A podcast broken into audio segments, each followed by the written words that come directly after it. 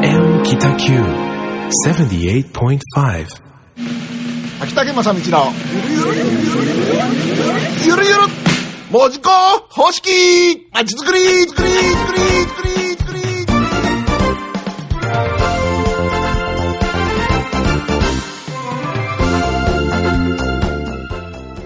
え時刻は6時を回りました FM 北九のスタジオから生放送でお送りしております関門独立共和国本日のお相手は関門独立共和国初代在の帝大統領の文字工のバナナマン秋竹正道と大統領補佐官のあずです。はい、えー6時になりましたらこの時間コーナーはですね、はい。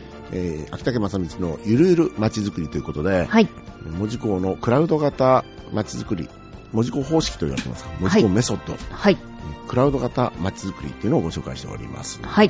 で今日はですね、えーずっとそのクラウド型まちづくり何なのかということを説明していってるわけですけれども、今はい。日はちょっと特別バージョンでですねお番外編、はいでこの持ちづ、えー、文字工のクラウド型まちづくりを作る元となった考え方はい。があるんですが、はい。えーそれがダイレクトマーケティングというのがありますほダイレクトマーケティングう。ほこれを日本に広めた、う。はい。えー神田正則さんっていうのがいるんですうね、ーん。 1998年からコンサルティングを始めたんですけど、はいコンサルティング業、コンサル業を始めたんですね。はい。えその時に、ダイレクトマーケティングの理論をアメリカから持ってきて、うん。一般え、これはもともと大企業は使ってたんですが、はい。あまりにもそれを習うにはコストが高いというので、もっと簡単に翻訳して、で、中小企業でも使えるレベルにはい。広め始めたんです。はいこれは1998年。はい。から始めまして、それが一気に、えー日本全国に広まって、うん。、今では猫も着地も。広がりぶりはすごいですねすご。いもうこれは、えーダイレクトマーケティングが民主化された、人々の手に渡った、はほぼ無料い。で、は。えーお金をかけずに学べるツール、えーやり方にないったんですはね。い。はい。で、それを広めたのは神田正則さんと言います。はい。そのダイレクトマーケティング、その神田正則さんのダイレクトマーケティングを実は学んだのが私は北竹正道。うーん。でこれは1998年に神田さんが活動を始めてその翌の1999年はい。になるかならんかぐらいで私は神田さんの元に行ったんですねうーん。でその時に学んだダイレクトマーケティングっていうのを最初の大元に据えたまちづくりを始めたのが文字工ゆるゆるはい。まちづくりなんですうよ、ーん。クラウドだはい。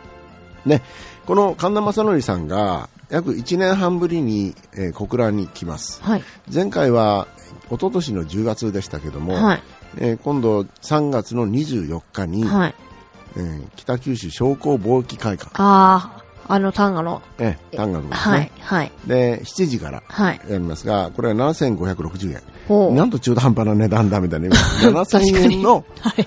えー消費税ですがあ今フェイスブックの方で参加受け申し込みを受けておりますけど、あ。はい。えー当日はい OK です、ほ当う日の支払いでいいのですので、はい。というのは多くの方に聞いてもらいたいので、はいもう面倒くさいことというか事前の振り込みとかやめまして、はい。もうとにかく来れる人はその当時途中からでも来てとほいうことで、えー準備しておりますう。 はい。神田正則さんの、えー2016年、えー2016年の稼ぎ方 やったかな、 2016年の稼ぎ方。ええはい。えー稼ぎ方ってことはですいね。。はい。もともとコンサルティング、経営コンサルタントですから、はい稼ぐとか儲けるとか、はいそっちの、えー効率的なやり方っていうのを指導してたんですが、うん。で最近ではですね、いろいろ教育関係、うーん。知識創造メソッドっていう、はえーそういうのをつくノウハウを作ってましてい。、はい。これ世界的にも広まっていってるんですけどうも、ーん。うん例えば私が朝ゼミっていうはい。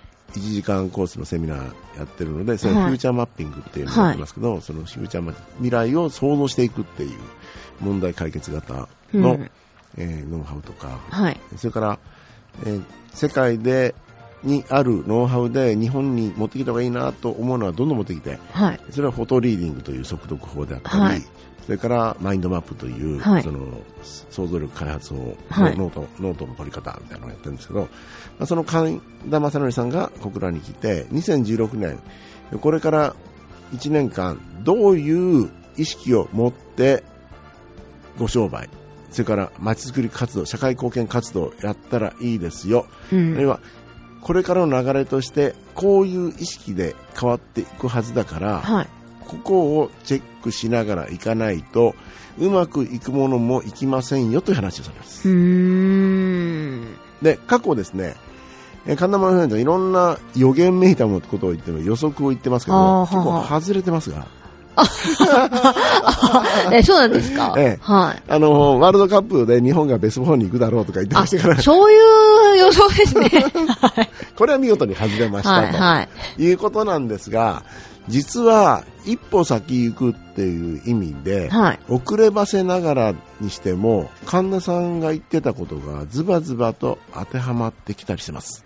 ほですからこれは聞いといた方がいいです。う。へえ。 3年ぐらい前に神田正則さんは、は2023年頃をめどい。に、はい。実質的に会社がなくなりますよと言います。はあ。会社がなくなる。会社がなくなる。その心はって感じですけど。あうん、その心はですね、はい会社にいるメリットがあるって話です。あー、なるほどね。今まではその会社にいないとはい情報が共有できなかったはい、り、はい。組織にいないうとん仕事が効果的に進められなかったけれども、はい逆に今大きな会社にいたりすると倫理倫理で,、はい。でしかも最後は否決されたりしてはい。物が進まない、はい。ところが現在はチャット使ってはい。チャット要するにメッセンジャーとかね、はい。えー LINE とか使って、はい。外部の人とサクサク仕事を進めちゃうって時代だし、はそれから、えー一緒にコラボってよく言いますけど、い。はい。コラボするのも早いんですようね、ーん。大きな組織にいるがために、はい。いちいち許可取って、はい。でできないことばかり、はい。そんなんだったら私自分で抜けますみたいなは感い。じで、はい。で NPO っていうのが今まで大変ありましたけども、、はいよいよ NPO あたりもこの外部のあ要するに社内のはい。新しいプロジェクトを作るのに NPO というのをせ、えー選択するうん。会社が多く出てきた、うーん。なぜかというと非営利事業ですかはら、いはい。でそこで鍛えちゃうのね社員にあそれから今新規創業とか NPO とか一般社団法人とか多いでしょ、ーはい。まあ、会社とはちょっと違いますよね、はこの辺りでい創業したい人が山ほどいるわけい。うーでん。しかも今まで例えばねななんとなんとかコンサルティングとか、はい。名のあるすごいコンサルタント会社にいた人が、は経営戦略バリバリ、はいそして組織運営バリバリはい。の人が NPO で社会奉仕でそっちで稼ぐと、うーん。ま今あうんまあでもわかるような気はしますね。あの、ちょっといい、その、言葉の、短くまとめると極端ですけど、ああ、そういうことかっていうのはなんとなくわかりますでね。はい。ですごくもうあのこういうの秘密基地でもそうですし、はいはい世の中にコワーキングスペースいっぱいできてますけども、そこであ若者たちがじゃあ今度一緒にやろうって言っはいて一、人の人でプロジェクトを4つも5つも持ってたりするわけですよ、はそのメンバーが皆違う、い。はい。でもやってることは会社でやるようなことばかり、はい。でしょででそういうような時代になりなるので、はい会社にいる必要性がなうくなるーん。在宅勤務とかはもうごごく当たり前っていうか、はい。コワーキングスペースに行ったり、はいあるいはマクドナルドに行ったり、はい。モスやら、はい。そのタリーズとか、はい。まあ、それこそスタバとかで。そうスタバとかではい。会社住んじゃうやんじゃんみたいな、は世界があって、うっん。ていうことですよ。まあ、なんか、あの、それはわかります。はい。そう言われてみると、ああ、そういうことね、会社がなくなるっていうのはそういうことねっていうのは。ただ大きな会社、例えば、えーエネルギー会社はい。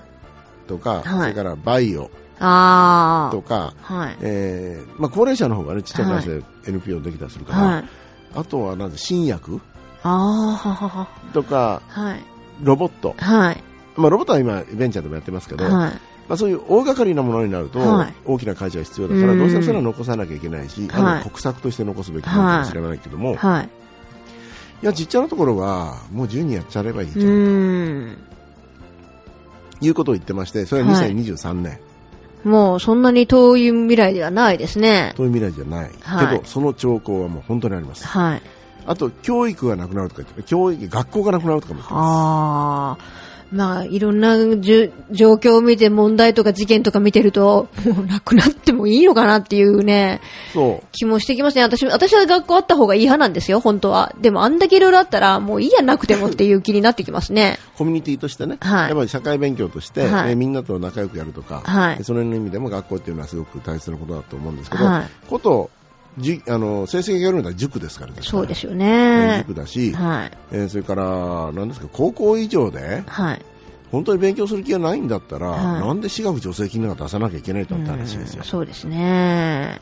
私学助成金撤廃でいいじゃんぐらい。はい。うん。あの、勉強したくて、優秀な方にはどんどんお金使っていいと思うんですけど、そうじゃない人にまでもうやる必要ないですよね。ね。で、いや、高校行かなくても学力上がりますから、はいって話で、もあるし、だから学校がなくなる可能性もあると。はい。で、病院。はい。病院もなくなる可能性があると。うーん。それこそ自然治癒力。うーん。みたいなこと言うから、またほら吹きって言われるんですけど、あの、まあ、自然治癒力とまで言わなくても、それこそ食生活を変えるとか、そうなのよそういうことですよね。はい。でそんなのが実は非常にあのいろんなビジネスはというか個人のレベルまい。で、はえービジネスのやり方ができてきて、はでしかもお互いに物々交換い。うん。私がチラシ作ってやるからあんたホームページ作って、はえーそういうふうに物々交換でやっていくような世界ができたのい。で、はい。大きく世の中が変わってるとうん歴史の大転換期にいるのではい。その時にじゃあ、えー2016年どのようなことを心がけながらばやられればいいのかということを、今度の、えー3月24日うん商工貿商工貿易会館はい。小倉ですね。で、ごえー、7560円、はい。夕方7時から、夜はい7時からはい。 2時間はい。やりますので、はい。ぜひ、えー当日飛び込みでも大丈夫なぐらい、はい。ね、その時に、あのー参加費払ってもらえばいいですから、はい。ということで、たくさんの人に聞いてもらいたい。はい。